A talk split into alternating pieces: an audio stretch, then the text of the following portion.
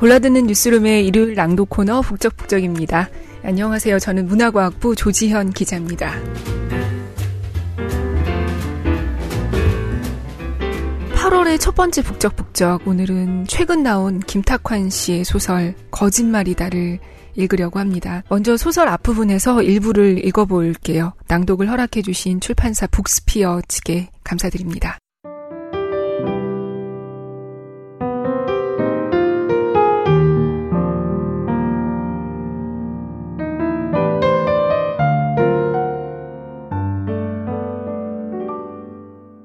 제가 맹골 수도로 와달란 연락을 받은 때는 21일 새벽입니다. 조치벽 잠수사가 다시 전화를 했더군요. 팀원들 다 데리고 빨리 오라고 했습니다. 산업 잠수사들은 인력 충원이 급할 때나 새 팀을 짜 작업에 들어갈 때 아름아름 사람을 모읍니다. 그에게 물었습니다. 거기 인원도 넉넉할 텐데 왜 나한테까지 전화를 또 했어? 넉넉하다고요? 형님도 기레기들 기사를 믿는 겁니까? 지금 선내 진입이 가능한 잠수사가 8명 뿐입니다. 벌써 많이 지쳤습니다. 8? 정말 8명 뿐이야? 뉴스에 과장이 섞였다고 추측은 했지만 500명과 8명은 정말 차이가 큽니다. 8명을 500여 명이라고 속였다면 이것은 우리 국민 모두에게 거짓말을 한 겁니다. 잠수사가 겨우 8명 뿐이라면 로테이션 하는 구조 작업 자체가 어렵습니다.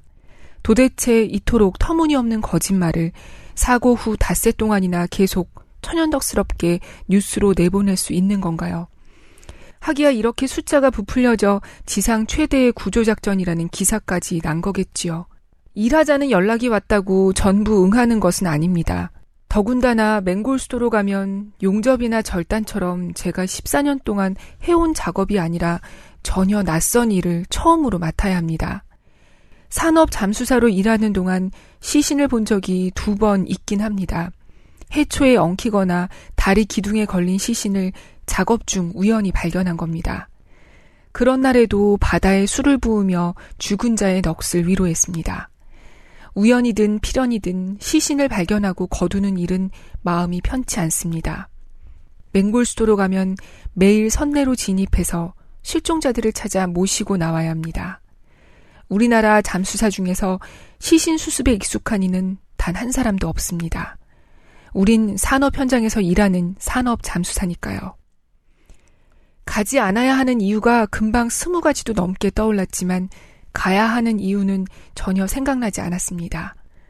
그런데도 여수에서 함께 일했던 저를 친형처럼 따르는 잠수사 3명을 데리고 개인 장비를 챙긴 후 진도로 향했습니다.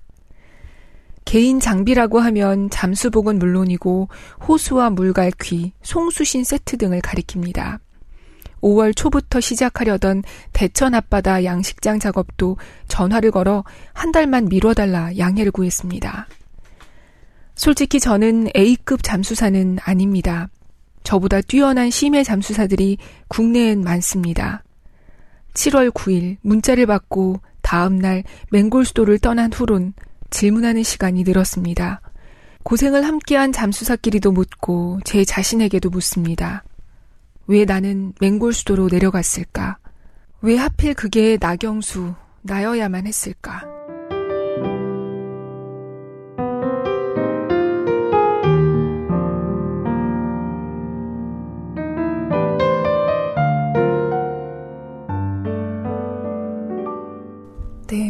들으셨듯이 이 책 거짓말이다는 세월호 희생자 수습에 참여했던 민간 잠수사들의 얘기예요.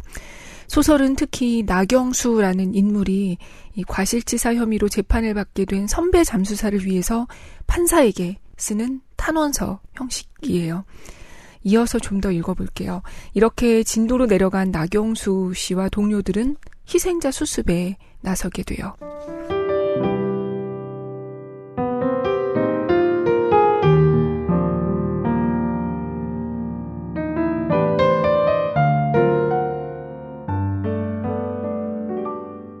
선내에서 실종자를 발견하면 수습은 어떤 식으로 합니까?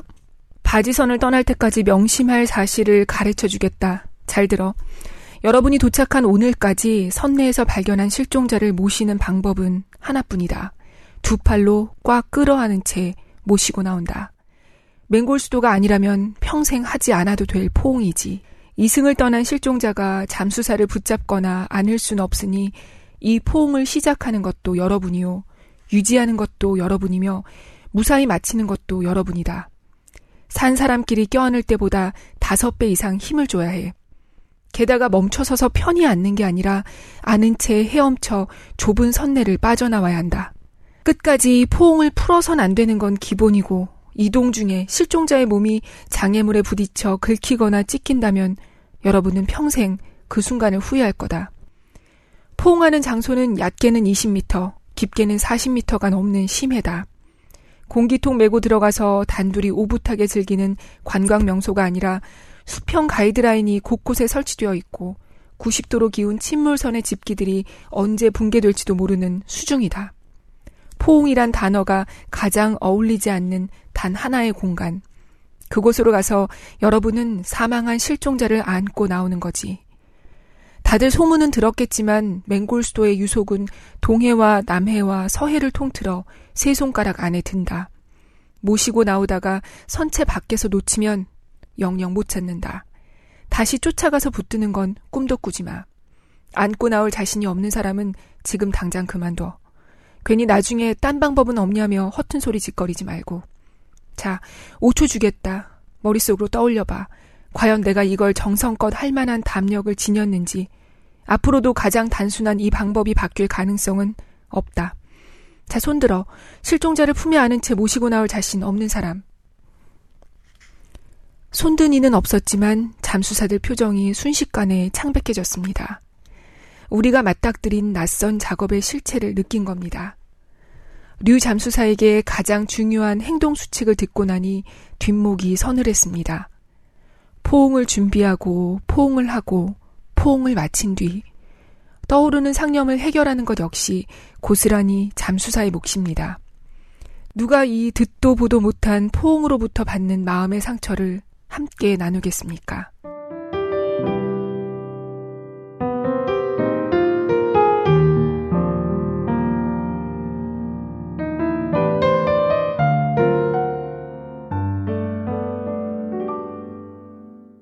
네.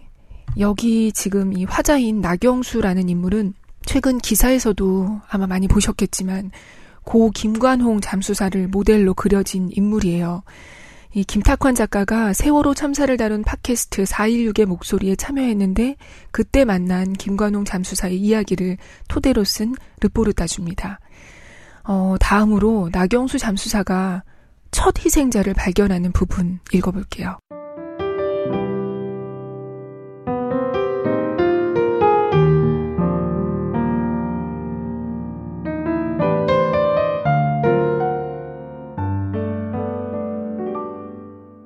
헤엄쳐 로비를 건너갔습니다.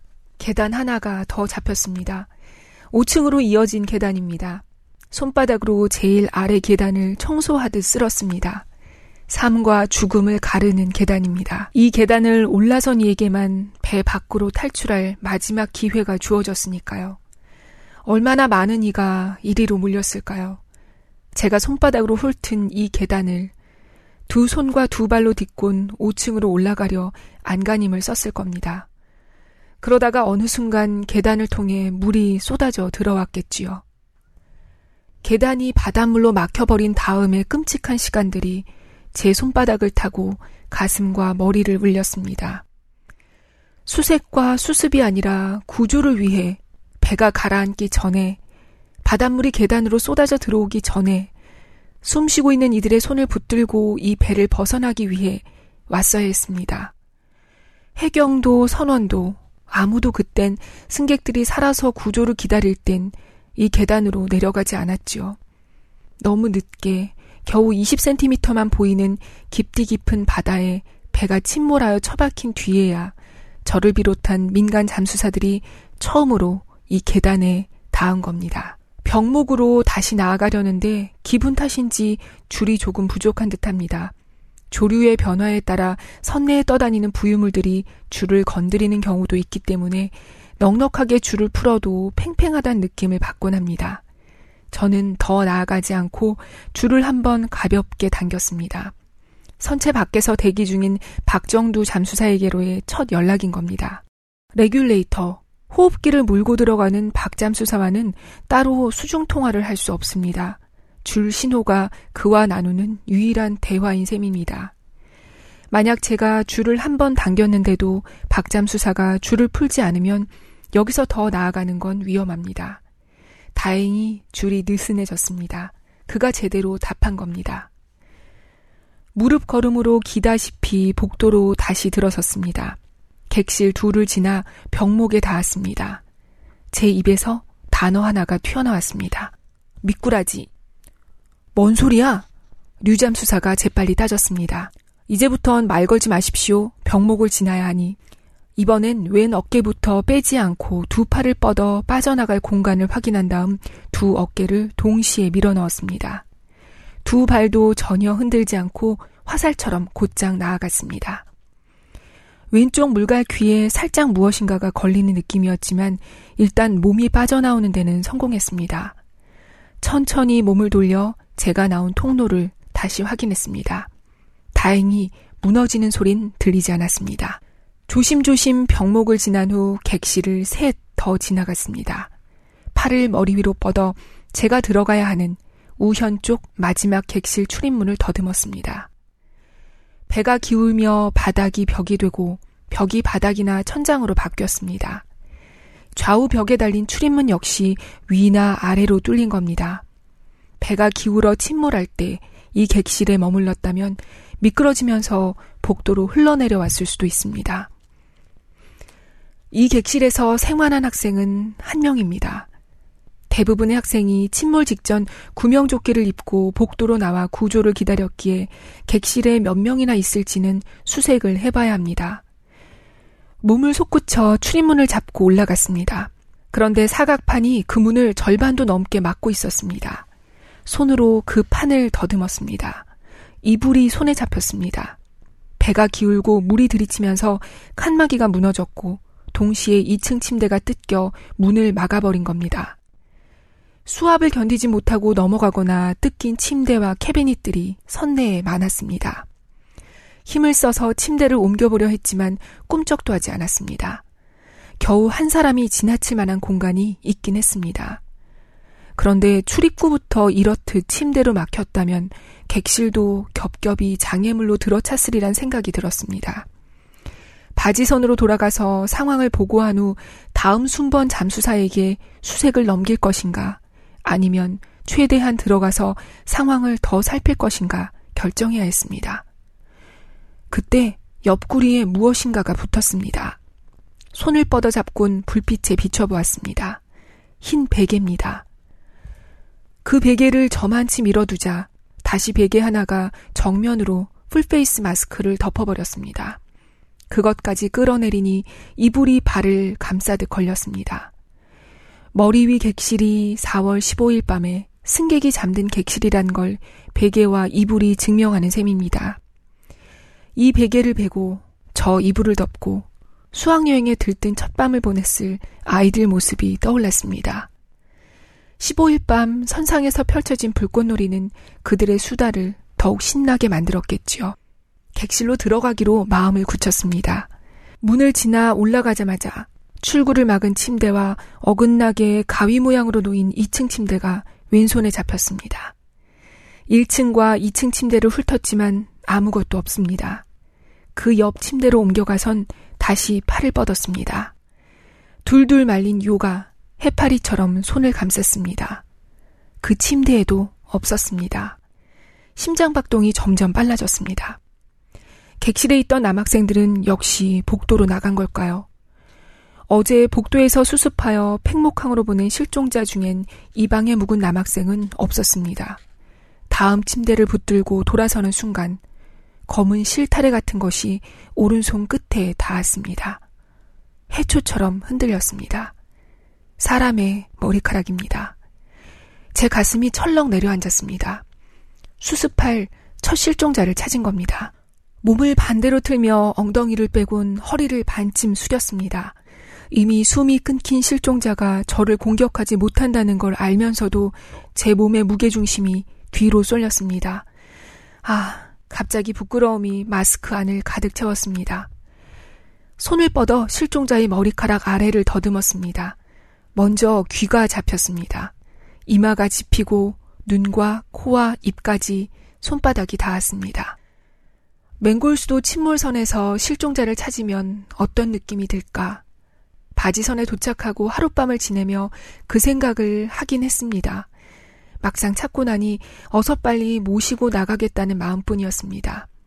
눈물이 흐르기 시작했습니다. 수학여행을 떠난 고등학교 2학년 남학생이 이런 바닷속에서 목숨을 잃었으니 정말 기가 찰 노릇 아니겠습니까? 수중에선 눈물을 아끼라던 조치벽 잠수사의 충고가 떠올랐습니다. 산업 잠수사로 일을 시작한 뒤 잠수복을 입고 눈물을 쏟은 것은 그때가 처음입니다. 눈물이 흘러내리니 그나마 확보한 20cm의 시야도 흐려졌습니다. 헤드랜턴만 걱정했는데 시야를 0에 가깝도록 만든 것은 바로 제 눈물이었습니다. 없으면 나와 류창대 잠수사의 목소리가 쇠망치처럼 날아들었습니다.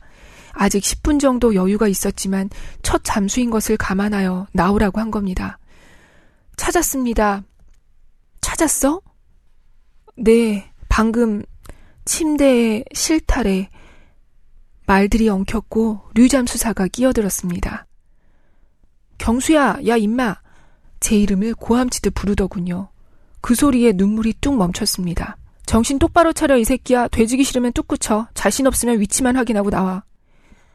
아닙니다. 모시고 나가겠습니다. 질소 마취가 온 건 아니고 어지럽거나 멍하지 않아? 아닙니다. 경수 너 생일 언제야? 6월 20일입니다. 백두산 높이는 2744m입니다. 정말 할 수 있겠어? 하겠습니다. 손을 뻗어 실종자의 상태부터 확인했습니다. 목과 어깨와 가슴과 배, 그리고 허벅지를 따라 아래로 내려갔습니다. 실종자는 기울어진 침대 모서리에 등을 기대듯 똑바로 섰습니다. 침대 사이에 왼팔이 끼어 있었습니다. 시신을 고정시키는 역할을 한 셈입니다. 저는 오른손을 그 틈으로 넣으려 했습니다. 처음엔 엄지 하나도 들어가지 않더군요. 왼손으로 침대를 잡고 당기며 다시 오른손을 넣자 엄지와 검지가 들어갔습니다. 틈이 생긴 것이죠. 더 이상 틈이 벌어지진 않았습니다. 침대를 저 혼자 힘으로 옮기기엔 너무 무거웠습니다. 휴, 한숨을 쉬었습니다. 그 소리가 너무 커서 제가 깜짝 놀랄 정도였습니다. 역시 어려운가 잠시 망설여지기도 했습니다. 자신 없으면 위치만 확인하고 나오라는 류창대 잠수사의 말이 귀에 쟁쟁거리더군요. 다시 실종자의 몸을 더듬었습니다. 무릎과 허리, 그리고 가슴에 이르렀을 때 왼 가슴에서 무엇인가가 잡히더군요. 헤드랜턴을 가까이 대니 희미하게 이름이 보였습니다. 종후, 윤종후였습니다. 그 배에서 가슴에 이름표를 달고 나온 남학생은 윤종후 뿐이었습니다. 평상복으로 자유롭게 다녀도 되는데 가슴에 이름표를 단 건 분명 이상한 일입니다. 나중에 종후 부모님께 들으니 종후가 어느 순간 혹시나 하는 마음에 자신이 윤종후란 걸 알리기 위해 가방에 있던 이름표를 꺼내 가슴에 달았을 것이라고 하였습니다. 저는 종후의 뺨에 제 오른손을 가만히 댔습니다. 그리고 부탁했습니다. 종후야, 올라가자. 나랑 같이 가자. 선내로 진입한 잠수사들이 실종자를 찾으면 대부분 이렇게 말을 건넸습니다. 그 말이 가슴에 머물든 입술을 통해 나오든 실종자를 찾은 후엔 그 실종자와 함께 어둠을 뚫고 좁은 배 안을 빠져나와야 하니까요. 잠수사들은 철석같이 믿었습니다. 실종자가 돕지 않는다면 결코 그곳에서 모시고 나올 수 없다고.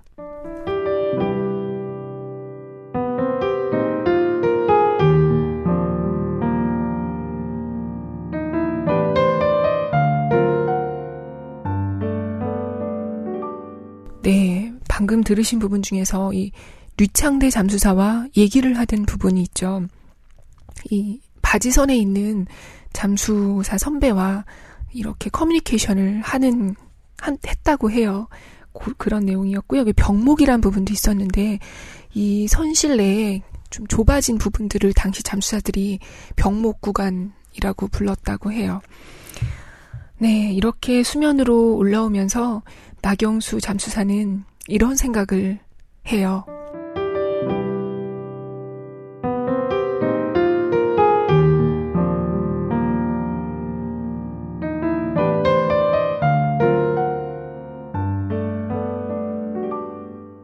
그날부터 실종자를 수습한 날엔 이름을 알든 모르든 제가 선내에서 모시고 나온 이에 대해 질문을 혼자 던지는 습관이 생겼습니다. 그렇게 묻고 묻고 또 묻노라면 선내에 진입하며 힘들었던 순간은 점점 희미해졌고 실종자 한 사람을 모시고 나오는 것이 얼마나 중요한 일인지 되새기게 되었습니다. 거듭 선내로 다시 돌아가려는 마음이 어디서 비롯되었느냐는 질문을 나중에 받은 적이 있습니다. 그 자리에선 제대로 답을 못했지만 이젠 압니다. 수면으로 올라오면서 던진 무수한 질문들이 저를 다시 선내로 이끈 겁니다. 딱 한 번 제가 던진 질문들이 맹골수도 그 바다를 부표처럼 둥둥 떠다니는 꿈을 꿨습니다. 엄청 많았습니다. 인도 바라나시를 다룬 여행 다큐멘터리를 본 적이 있습니다. 새벽 겐지스강에 꽃들이 가득 떠 흘러가더군요. 제 꿈에 찾아든 꽃들은 모두 질문으로 만든 꽃이었습니다. 사람은 죽어도 질문은 사라지지 않습니다. 질문이 사라지지 않는 한 그 사람은 완전히 죽은 것이 아닐 겁니다.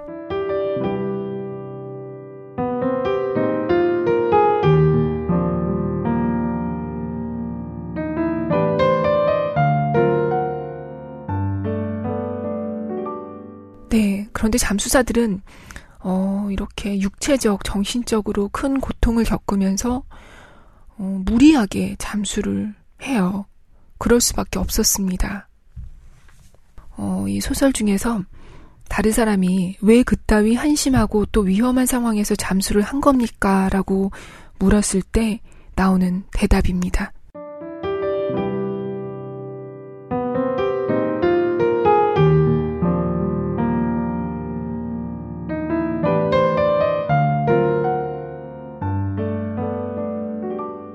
병사는 참호를 탓하지 않는 법입니다. 맹골수도 상황을 도착 전에 구체적으로 알았다면 솔직히 저도 주저했을 겁니다. 하루에 한 번 잠수하고 5일 잠수 후엔 이틀을 쉬는 것이 기본이지만 거기선 정조기에 맞춰 하루에 평균 두 번, 많으면 세 번씩 잠수했습니다. 잠수하지 않는 날에도, 아, 죄송합니다. 아이고. 잠수하지 않은 날에도 돌아가며 텐더를 맡았습니다. 5일 일했으니 이틀을 쉬게 해달란 요구는 단 한 번도 꺼낸 적이 없습니다.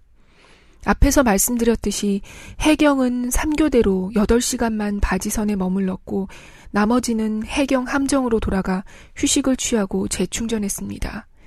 그러나 잠수사들은 바지선에서 숙식하며 머물렀지요. 왜 우리도 3교대까지는 아니어도 최소한 2교대로 함정에 옮겨가서 12시간씩 휴식할 순 없었을까요? 특히 해군 함정엔 군의관이 있고 의무시설도 완벽하게 갖춰져 있지만 바지선엔 5월 6일 이전까지 의사가 한 명도 없었습니다. 잠수 중 문제라도 생기면 함정까지 가서 군의관을 만나야 했고 또 잠수 전에 몸 상태를 체크하고 진료를 받아 약을 먹을 기회가 민간 잠수사에겐 없었던 겁니다. 그리고 선내 진입을 민간 잠수사와 해경 잠수사가 번갈아 맞는 것이 아니라 오로지 민간 잠수사가 전담한다는 사실을 미리 알았다면 잠수할 때마다 목숨을 걸어야 한다는 사실을 숙지했더라면 민간 잠수사들이 과연 맹골수도로 모일 수 있었을까요?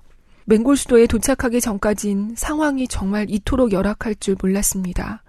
몇몇 잠수사는 늦게라도 문제를 제기한 후 돌아가기도 했습니다. 그러나 저는 남았습니다.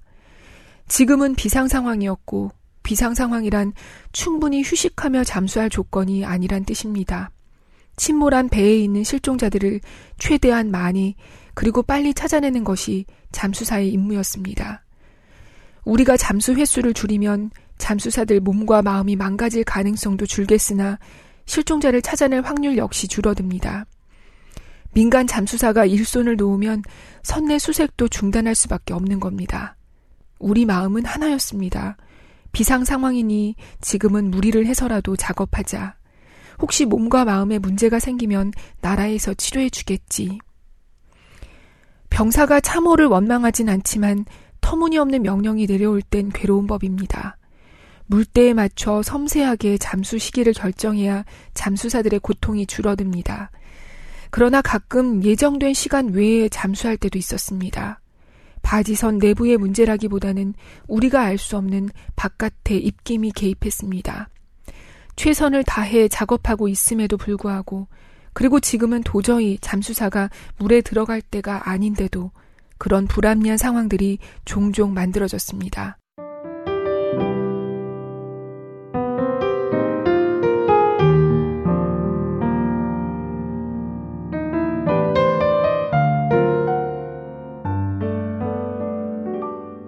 민간 잠수사들이 머물던 바지선에는 의료진도 없었어요. 잠수사 한 명이 목숨을 잃고 난 뒤에야 5월 6일에 의사가 배치됐습니다. 잠수사들은 해경이 이 수색 중단을 통보하면서 7월 10일 바지선에서 철수해야 했는데요. 어, 잠수사들은 육체적으로 큰 후유증을 안게 됐고 정신적으로도 트라우마에 시달리게 됩니다.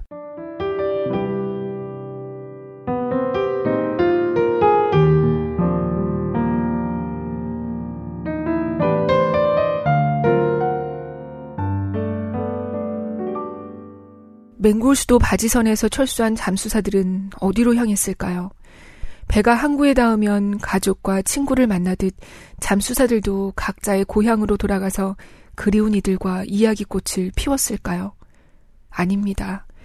맹골 수도에 침몰된 선내를 끼니를 잇듯 오간 잠수사들은 평범한 일상으로 복귀하지 못했습니다.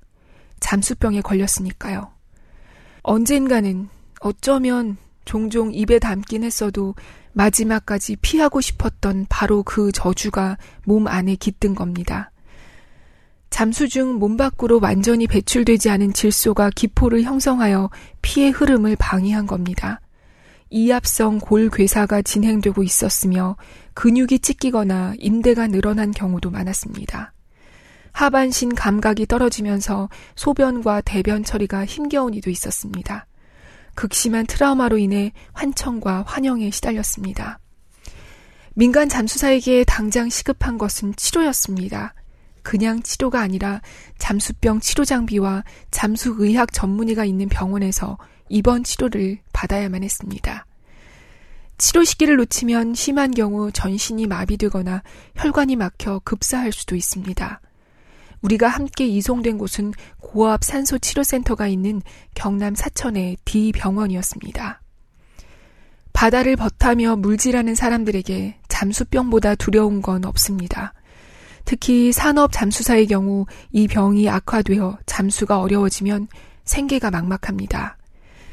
바지선에선 잠수병에 걸리는 한이 있더라도 실종자를 모두 찾자고 결의했지만 막상 병원에 도착하고 나니 두려웠습니다. 환자복으로 갈아입고 침대에 눕자마자 반란이라도 하듯 몸 여기저기가 아프기 시작했습니다. 두통, 관절통, 근육통, 치통 등의 병명에 따라 진통제부터 우선 처방을 받았습니다. 절뚝거리며 걷거나 손을 떠는 잠수사도 있었고, 목발을 짚거나 아예 휠체어에 의지한 잠수사도 있었습니다. 우리는 서로의 손을 잡고 눈을 맞추며 허풍 섞인 위로를 건넸습니다. 며칠만 산소를 마시면 말짱해질 거야. 걱정 마.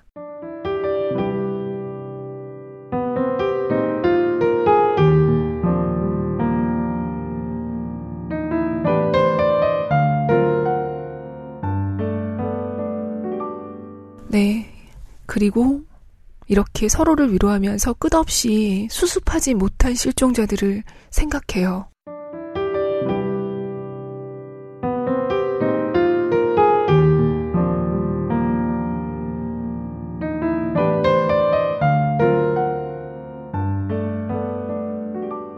밤에 우리가 가장 많이 사용한 단어는 반드시입니다. 도면을 펼칠 필요도 없습니다. 머릿속에 다 들어 있으니까요. 도면에서 미수습자가 있으리라고 추정하는 장소는 제각각 달랐습니다. 가령 제가 반드시 있다고 예상하는 곳을 짚어나가면서 이유를 댑니다. 다음으로 조치벽 잠수사가 몇 군데는 동의하고 몇 군데는 생각이 다르다면서 반드시 이런 곳들을 더 수색해야 한다며 의견을 냅니다. 그 다음엔 다른 잠수사가 끼어들고 또 다른 잠수사가 끼어들지요. 다섯 명이 대화를 나누면 다섯 가지 다른 반드시가 생깁니다. 겹치는 곳도 있고 혼자만 주목하는 장소도 있습니다. 반드시를 계속 강조하다가 대화가 뚝 끊어집니다. 말은 안 하지만 혹시 미수습자들이 우리가 방금 반드시라고 하며 주목한 곳에 없으면 큰일인데 하는 걱정이 동시에 찾아든 겁니다. 우린 곧 고개를 졌습니다. 미수습자들은 모두 선내에 있을 것이라고. 우리가 찾지 못했을 뿐이라고. 맹골수도로 돌아갈 수만 있다면 그땐 반드시 찾아내겠다고. 그렇게 반드시를 다섯 번 언급한 날은 다섯 배 쓸쓸하고 열 번 되는 날은 열 배 공허합니다. 스무 번 강조한 날은 잠들지 못하고 눈물 쏟습니다. 후회와 아쉬움이 몰려듭니다.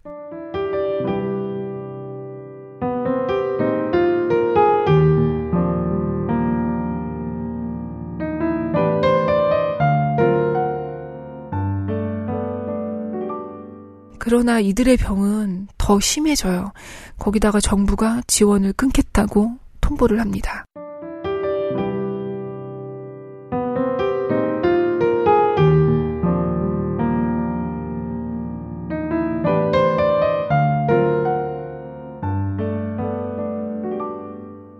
법대로 한다면 전하 잠수사들이 맹골 수도에 갈 이유가 없습니다. 우리는 징집 대상이 아닙니다. 법 때문이 아니라 돕겠다는 마음으로 간 겁니다. 그 차가운 바닷속에서 숨진 이들을 시신이라도 찾아 가족 품에 돌려주고 싶다는 마음, 그 작업을 마침 내가 할 수 있으니 돕겠다는 마음, 내 몸이 힘들더라도 조금 더 빨리 실종자를 찾겠다는 마음, 잠수사들이 마음으로 한 일을 정부는 법으로 판단한 겁니다. 이 나라는 마음이 없습니까? 이 정부는 잠수사들의 마음을 법으로 짓밟아도 됩니까? 국가부터 정직해야 합니다. 맹골 수도로 달려간 혹은 달려가려는 잠수사들에게 여러분이 혹시 잠수병에 걸리면 올해까지만 치료비를 지원한다고 산업재해로 인정받을 수도 없다고 현업에 복귀하지 못하더라도 나라에선 따로 세워둔 대책이 없으니 각자 살 길을 찾아야 할 것이라고 밝혔어야 합니다.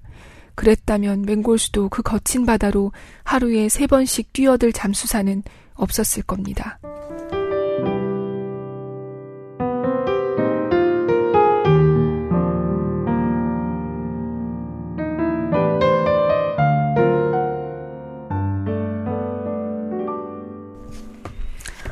네. 그리고 한쪽에서는 잠수사들이 희생자 한 명을 수습할 때마다 몇백만 원을 받았다더라. 이런 유언비어가 퍼지고 그런데 왜 우는 소리를 하냐. 이렇게 비난하는 사람들까지 등장했죠. 그리고 정신적인 고통도 커져갔습니다.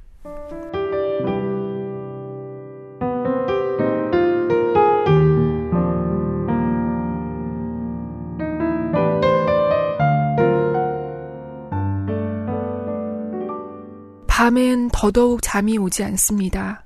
해가 지고 나면 불안감이 커집니다. 안개가 끼거나 비와 눈이 올 땐 심해지지요. 스프링이 들어간 회전 의자나 침대엔 앉지도 못합니다. 딱딱한 바닥에 등을 대고 누워도 폭풍을 만난 조각배처럼 출렁이니까요. 갑자기 제가 어디에 있는지 헷갈립니다. 분명히 제 방에 잠옷 차림으로 누웠는데 가슴이 답답하여 살펴보면 어느새 잠수복을 입었습니다. full face 마스크를 썼고 물갈퀴까지 꼈습니다. 눈앞이 흐려지다 못해 깜깜해지기도 합니다. 스탠드는 물론 형광등까지 환하게 켰지만 코앞의 사물도 구별하기 힘듭니다. 팔을 뻗어 휘휘 저을 수밖에 없습니다. 물컹하게 무엇인가가 잡힙니다. 저는 곧 그것을 알아차립니다. 그건 사람의 살입니다. 그 살을 잡아당깁니다. 풀어 헝클어진 머리카락이 제 얼굴을 덮습니다. 악몽이 아닙니다. 집에 혼자 우두커니 있으면 이런 망상이 거의 매일 찾아옵니다.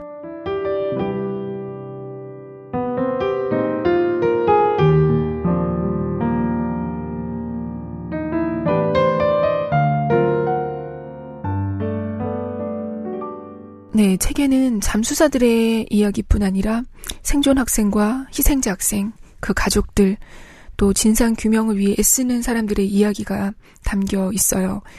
어, 그런데 이 주인공 나경수의 모델인 김관홍 잠수사는 이 소설이 나오는 걸 보지 못하고 지난 6월 17일 세상을 떴습니다. 책 끝에 실린 작가의 말에서 김탁환 작가는 이 책을 쓰게 된 인연, 그리고 김관홍 잠수사에 대한 이야기를 들려주는데요. 그 중에서 이 책 제목, 거짓말이다에 대한 부분 잠깐 읽어볼게요.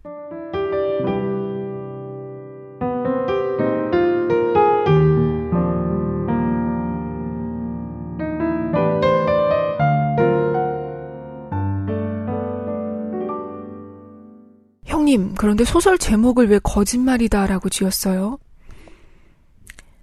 내가 민간 잠수사에 대해 이런저런 질문했을 때 관홍이 네가 대답하며 가장 자주 썼던 말이잖아.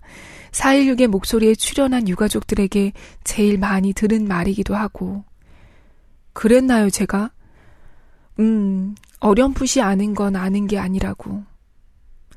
그랬군요. 맞아요. 2년 동안 거짓말을 너무 많이 들었어요.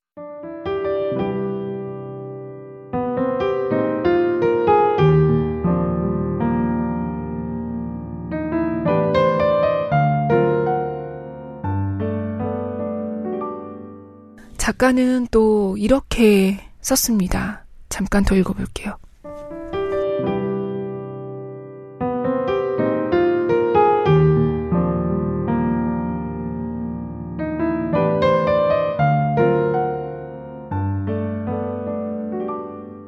김관홍 잠수사 덕분에 시야 제로인 심해에서도 무엇인가를 찾아 함께 머무는 법을 배웠다. 손을 뻗어 만지면서 머릿속으로 그려볼 것, 그리고 끌어안을 것. 거짓말이다 일부 첫머리에 소제목으로 삼은 질문이 나는 왜 갔을까이다. 이자카야에서 모자를 선물 받을 때까지도 나는 이 질문의 답을 정확히 몰랐다. 그를 영원히 보내고 돌아와 탈고한 24일 새벽, 그런 생각이 들었다. 그는 높이가 아니라 깊이를 아는 인간이기 때문에 갔던 것이라고. 함께 더 깊이 내려가기 위해 그 과정에서 거짓과 참을 낱낱이 찾아내기 위해 그는 맹골수도로 갔고 광화문 광장과 동거차도와 단원고 교실과 또 내게로 왔던 것이라고. 그리고 그는 너무 많은 이와 포옹하는 바람에 아무도 모르는 깊이까지 내려간 뒤 우리를 기다리고 있는 것이라고. 깊은 인간은 스스로를 드러내지 않은 채 중첩된 어둠 속에서 침묵하는 법이라고. 그러나 결코 가만히 있지 않고 만지며 냄새 맡으며 귀 기울이고 있다고. 그것이 영원히 미완성으로 남는 완성이라고.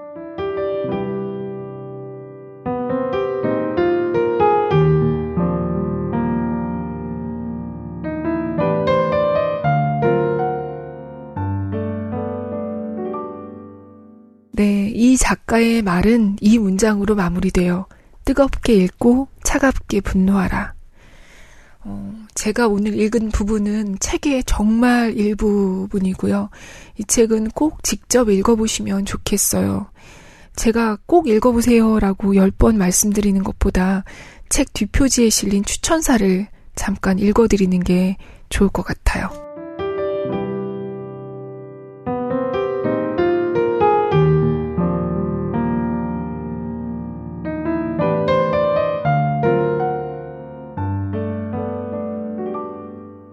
정신과 의사, 치유공간 이웃의 치유자셨던 정혜신 씨는 이렇게 썼습니다.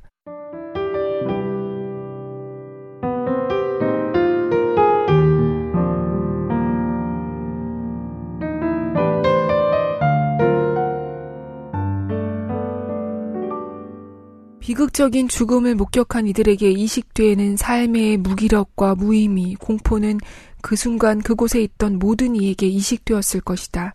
그것을 가장 진하게 받아낸 사람들이 세월호 민간 잠수사들이다. 생생한 아이들의 굳은 몸을 행여 놓칠세라 꼭 끌어안고 올라온 이들의 비현실적인 현실감은 지금도 앞으로도 지속될 것이다.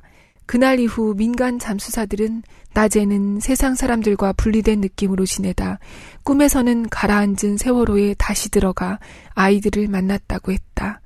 일상이 일상일 수 없는 삶이다. 그들의 그림자 속 삶에 작가 김탁환은 조명탄을 쏘아 올려주었다. 읽는 동안 민간 잠수사들과 함께 바닷속으로 내려가 세월호 선체 안을 함께 헤매고 다닌다는 실감에 식은땀이 날 수도 있다. 그런데 그 경험은 읽는 이에게 뜻밖의 위로가 된다. 그 고통에 나도 함께 했다는 느낌 때문이다.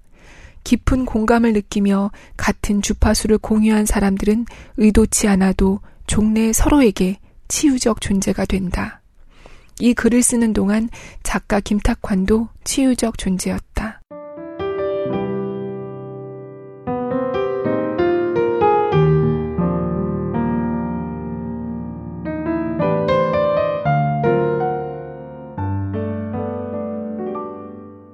그리고 영화감독 변영주 씨는 이렇게 썼어요.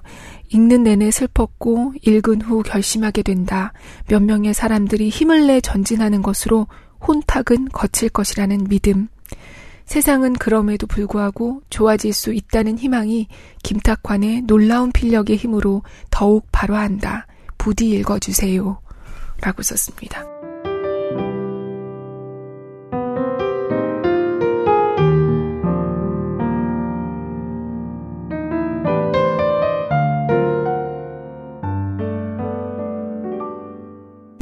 부디 읽어주세요. 이 책의 저자 인세는 모두 세월호 참사 진상규명 활동에 기부된다고 합니다.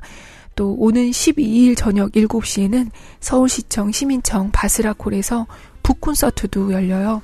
이 출판사 북스피어 블로그를 통해 신청하실 수 있습니다. 오늘도 북적북적 들어주셔서 감사합니다. 그리고 다음 주부터 두 주 동안은 심영구 기자가 북적북적을 맡을 거예요. 안녕히 계세요. thank you